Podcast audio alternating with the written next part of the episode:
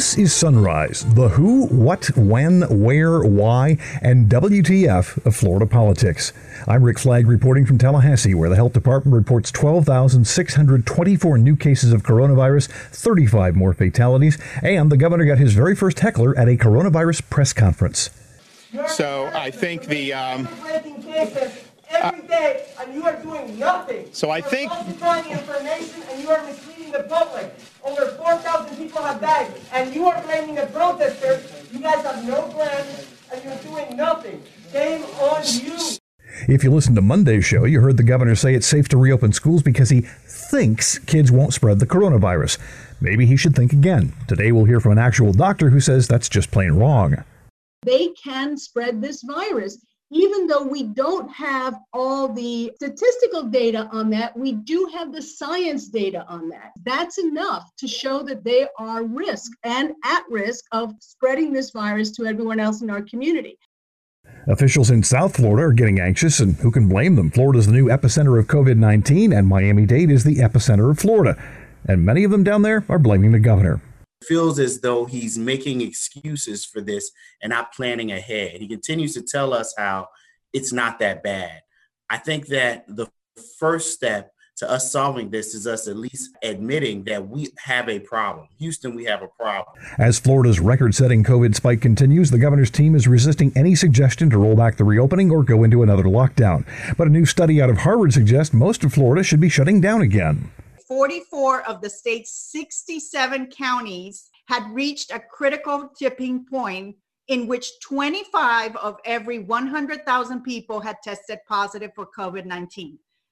The Harvard public health experts recommend those counties resume stay home orders. On today's Sunrise interview, we'll get the scoop on the race to replace Republican Francis Rooney in the Congressional District 19. Jacob Ogles is covering the race in Southwest Florida and share some insights. We'll also have your calendar of events and the story of a Florida man who said he was on a mission when he rammed a church with a minivan and tried to burn it down. And now the top stories on Sunrise for Tuesday, July 14th. Happy Bastille Day. And remember, they didn't storm the Bastille to free political prisoners. They did it because that's where all the guns were stored. Let's get things started with a bit of fact checking. Over the weekend, Governor Ron DeSantis said Florida's public schools will be forced to reopen next month, and he dismissed fears that kids would spread the disease to their teachers, who are far more likely to die because they're a lot older. The governor insisted that will not be a problem because he's seen the science.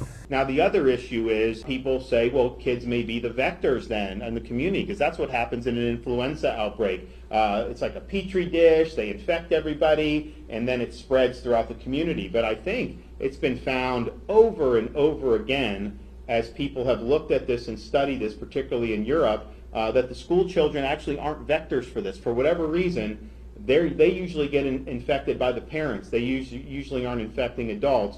And places that have had schools open have not seen the schools uh, contribute to increasing the prevalence um, of the virus. So just from a student perspective, the risk is low. DeSantis repeated that claim Monday, but instead of asking an attorney slash politician with zero medical credentials for an expert opinion, what say we check in with a real doctor? Her name is Eileen Marty. She's an infectious disease specialist from Florida International University, and she says the claim that kids won't spread COVID 19 is absolute nonsense. You have to distinguish the risk of contamination from the risk of infection and disease manifestation, and people don't understand that. That's really important. This is crucial when you start to talk about schools because we know children can get contaminated just like anybody else. And we also now have tons of studies that show that their viral load in their respiratory tract is the same or more as anybody else. And therefore, therefore they can spread this virus, even though we don't have all the um, statistical data on that. We do have the science data on that. And you don't, you know, in this case, that's enough to show that they are risk and at risk of, of spreading this virus to everyone else in our community. This is just one instance where the governor has tried to minimize the danger of COVID 19. There have been plenty of others. State Senator Jose Javier Rodriguez of Miami Dade describes the governor's approach as the three Ds downplay, distort, do nothing. We here in Florida are at the world epicenter of the pandemic. And those of us who are serving in Miami Dade are at the epicenter of the epicenter. And, you know, it is not, it's July and we're still asking for a plan. And all we have again is downplaying, distortion, and doing nothing. And, you know, a, a lot of analysts have started to wonder if Governor DeSantis's unspoken plan is actually herd immunity, which is frightening if that's the case. And we need an answer to clarify that that is not the case in the absence of any other plan. You can't blame the senator for being concerned. After all, he lives in the epicenter of Florida's pandemic. Miami Dade Mayor Carlos Gimenez says things are worse now than at any time during the COVID crisis. We know that we're going through a, uh, a rough time here. We uh, have over 2,000 people now in the hospital with COVID 19. We have uh, over 400 people in ICUs. We have over 200 people in ventilators. These are all record highs for us. And the positivity rate here in Miami-Dade County now is over 25%. We, uh, we have taken some measures. Uh, we've uh, instituted new rules and regulations. We've instituted a curfew to try to drive down the level, the positivity rate down, so that we can start to reduce the number of uh, people that we have, residents that are in, in the hospital. We do not want to overload the hospital capacity of, uh, of Miami-Dade County. Florida's failure to come up with a comprehensive plan to contain the virus is vexing State Senator Annette Taddeo of Miami Dade, who wonders how we managed to get five months into a crisis without developing a real strategy. I don't understand, honestly, why we don't have a plan to get ahead of it instead of always going after it, reacting instead of being proactive. So please realize we have a huge problem with testing and we have a huge problem with unemployment so we need leadership and we need people to help us, um, you know, get through this because we're never going to get ahead. There's a Harvard uh, public health experts that I've been following, trying to see what they recommend. As of Sunday, 44 of the state's 67 counties uh, in Florida had reached a critical tipping point in which 25 of every 100,000 people had tested positive for COVID 19. The Harvard public health experts recommend those counties resume stay home orders. Let's not fight over restaurants versus gyms versus this versus that. We need to get ahead of this virus, not keep constantly behind it. State Senator Oscar Braynon of Broward County says no one should be surprised at where we are today because Florida screwed up at the very beginning of the crisis and has yet to recover. We have been watching press conference after press conference from our governor where it feels as though he's making excuses for this and not planning ahead. He continues to tell us how it's not that bad.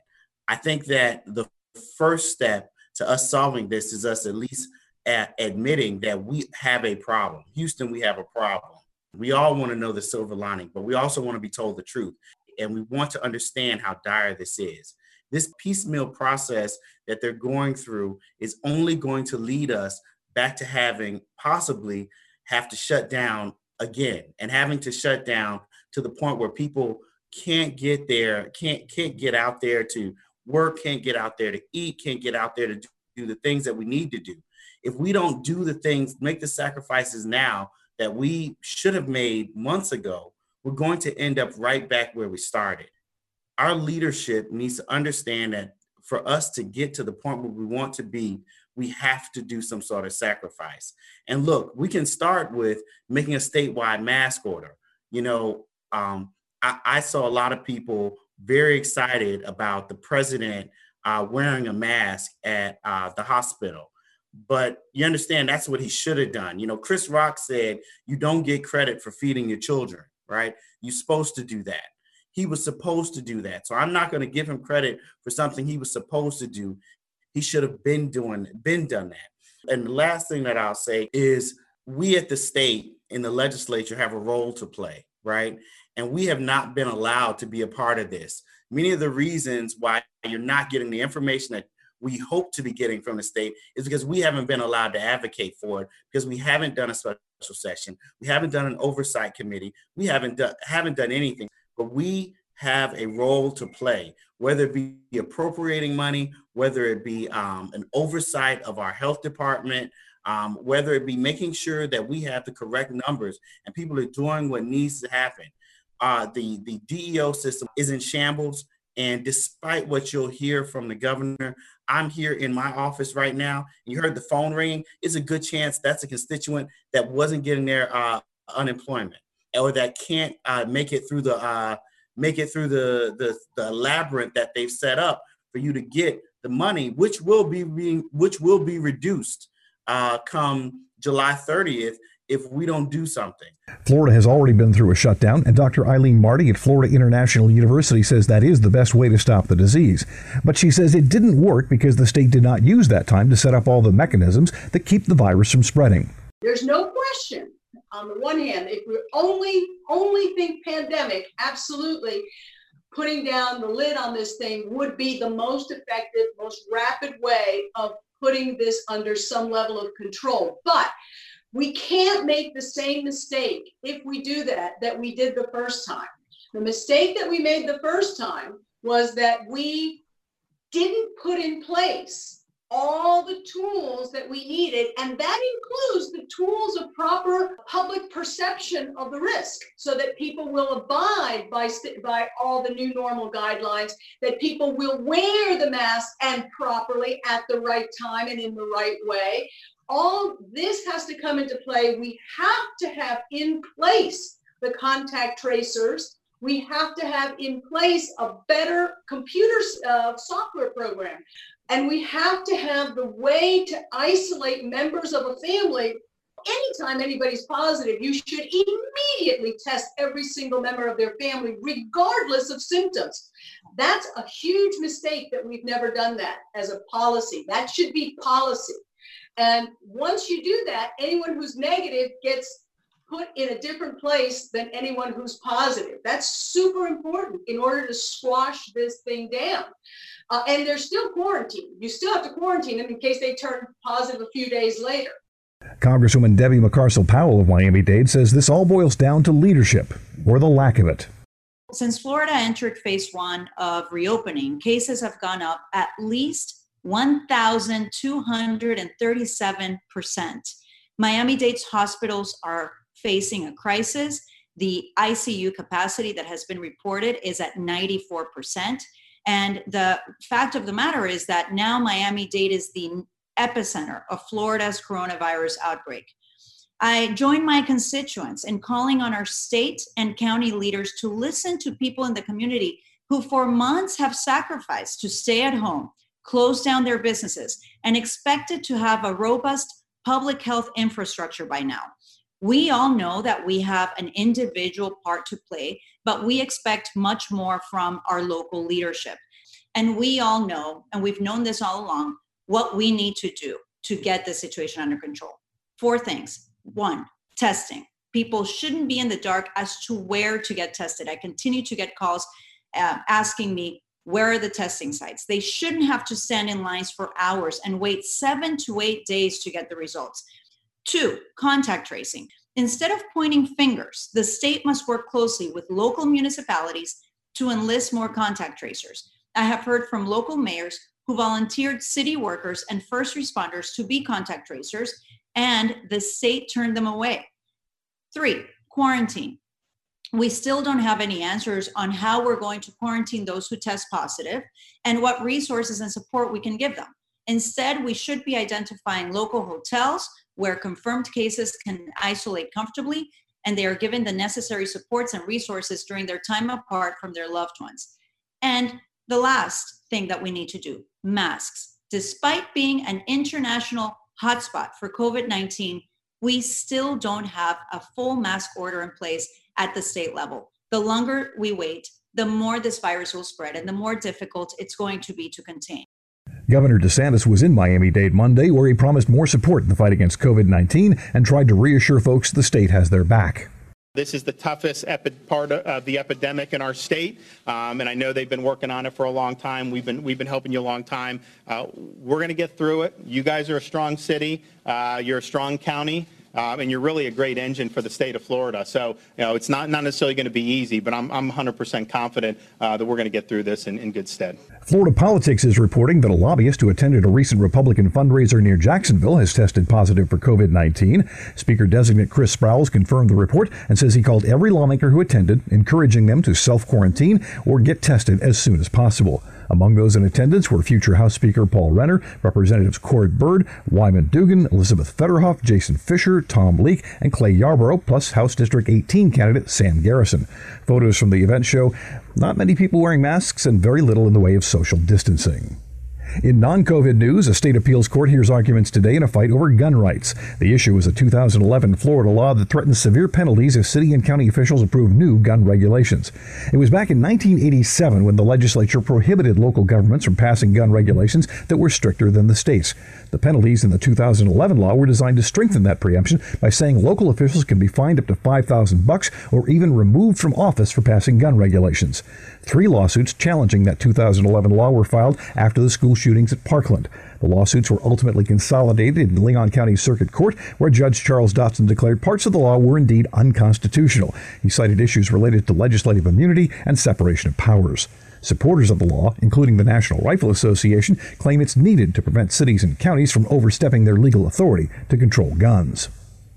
Next on Sunrise, a conversation with Florida politics reporter Jacob Ogles, who's covering congressional and legislative races in southwest Florida, and he's got a doozy for you. You're listening to the Sunrise podcast from Florida Politics, and we are much obliged. The Florida Hospital Association has released the Open Plan, designed to allow Florida's safe resumption of elective surgeries and procedures. OPEN stands for O, observe the COVID 19 rate of community occurrence. P, prevent transmission. E, establish the process to restore elective surgeries and procedures. And N, network with all healthcare providers. You can read the open plan today at fha.org.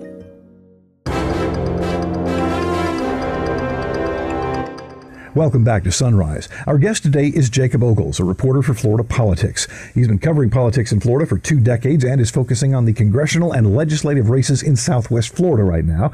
That includes the wide open race for the 19th Congressional District, which is now represented by Francis Rooney, who has decided it's time to get out of Washington.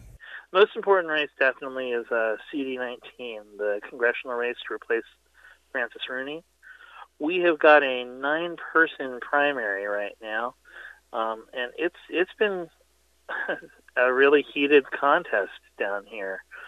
Uh, it's typically a tradition in Southwest Florida of having some self-funders that come and shake up the game and often disrupt the the longtime elected officials, and that's certainly happening again this year. Uh, we've got Casey Askar, who was leading our recent St. Pete poll that we just did, and he is a major self-funder. He's thrown a couple million into this.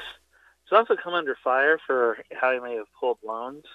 Uh, that's getting some attention, and also some issues with his education credentials. He's not the only self-funder in here. We also have William Figlesthaler, who has been running for a long time. Was I think at this point the, candidate who got in the race first out of everybody still active, and he's also coming under fire for a lot of business reasons. At the same time, you see Byron Donalds kind of on the rise. He's a state representative out of Naples, and he's got the Club for Growth endorsement. That has started to really show itself with a, a lot of airtime buys by Club for Growth. The interesting thing to me, too, though, is all three of those candidates are based in Collier County, which is not where most of the voters are. It's typically a game in CD19 of getting the money out of Collier County, but the votes out of Lee County. And the Lee County candidates haven't been doing as well, at least not according to our poll, and not necessarily according to fundraising. Um, you have Representative Dane Eagle, who's the majority leader in the Florida House right now. Uh, he came in at like 7% on our poll, which was a, a shock to all of us. Um, and Fort Myers Mayor Randy Henderson is at about 5%. So that's what's going on in that race. I'm curious to see whether the Lee County vote starts to coalesce around somebody. But right now, it seems to be a battle of the Collier candidates on top of the heap. Now, I guess a lot of people sort of assume that Dane Eagle would have a good base of support because he is the majority leader, uh, you know, in the, Mhm. the Florida House of Representatives. But it, it's it just is, apparently isn't translating for him, eh? Well, I think that one of the things that's happened is this COVID 19 pandemic hit this race in a lot of unusual ways. One of those is because Dane was the House Republican leader this year, um, you know, a lot of the fundraising, he did well last fall. He, he had a lot of money coming in, but he didn't spend a lot of session fundraising, even though federal candidates don't face the same prohibition that um, state candidates seeking reelection do he really wasn't spending a lot of time raising money during session.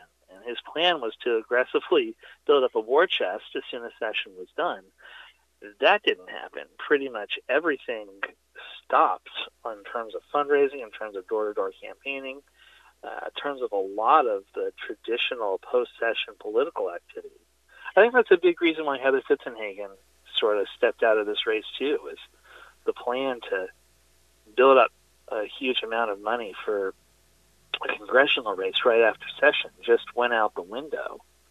Byron Donalds was uh, raising money during session, though. Um, anything, I know his fellow lawmakers have criticized him for missing some key votes so that he could go raise money for his congressional campaign.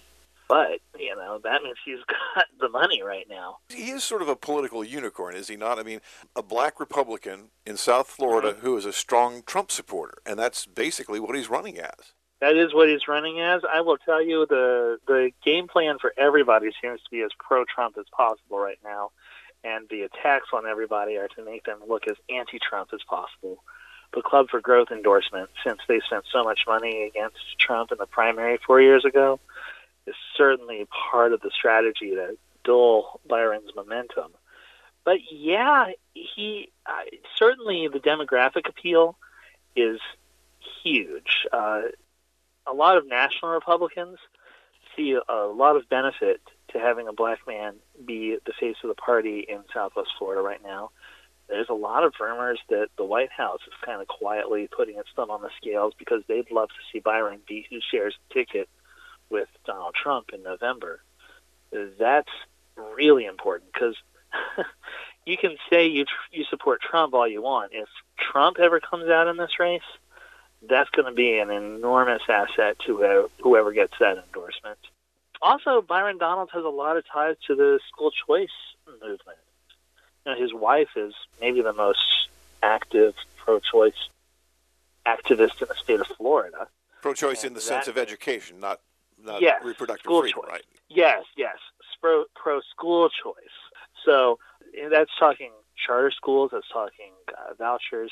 Uh, the advocates for those are very tied in with the Donalds, and and that's a lot of financial resources, and it's also a real sort of philosophical agenda that sets his candidacy apart.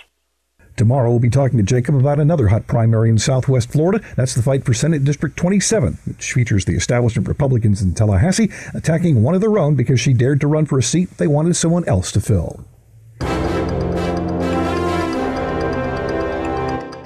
Your calendar of events begins at 7:45 when the Indian River State College Board of Trustees holds an online meeting as it begins interviewing finalists to become the college's new president. One of those finalists is Frank Brogan, a former lieutenant governor and chancellor of the state university system. The Suwannee River Water Management District Governing Board holds an online meeting at 9. The Social Services Estimating Conference meets at 10 to analyze caseloads and expenditures for TANF, temporary assistance for needy families. The St. Johns River Water Management District Governing Board meets at 10 in Palatka. The South Florida Water Management District holds an online workshop at 10 about a planned Everglades Agricultural Area Reservoir. The James Madison Institute holds an online event at 11 about reopening schools during the coronavirus pandemic. The Florida Development Finance Corporation Board of Directors meets at 1:30. The State Revenue Estimating Conference meets at 2. And Jill Biden, the wife of Democratic presidential candidate Joe Biden, will join Congresswoman Debbie Mucarsel Powell of Miami-Dade. They're taking part in an online event at 6:30 to discuss issues affecting Latinas. Finally today, a Florida man is jailed for setting a church on fire. Deputies in Marion County say 23-year-old Stephen Shields drove a minivan through the front door of the Queen of Peace Catholic Church in Ocala, doused the foyer with gasoline, and then set it on fire, causing extensive damage. Several people inside were preparing for Mass, but no one was hurt. The arrest report says Shields told detectives he was on a mission, and what he did was awesome. He also told them he's mentally ill and recently stopped taking his meds. That's it for today's episode of Sunrise. I'm Rick Flagg in Tallahassee, inviting you to join us again tomorrow as we plumb the depths of Florida politics.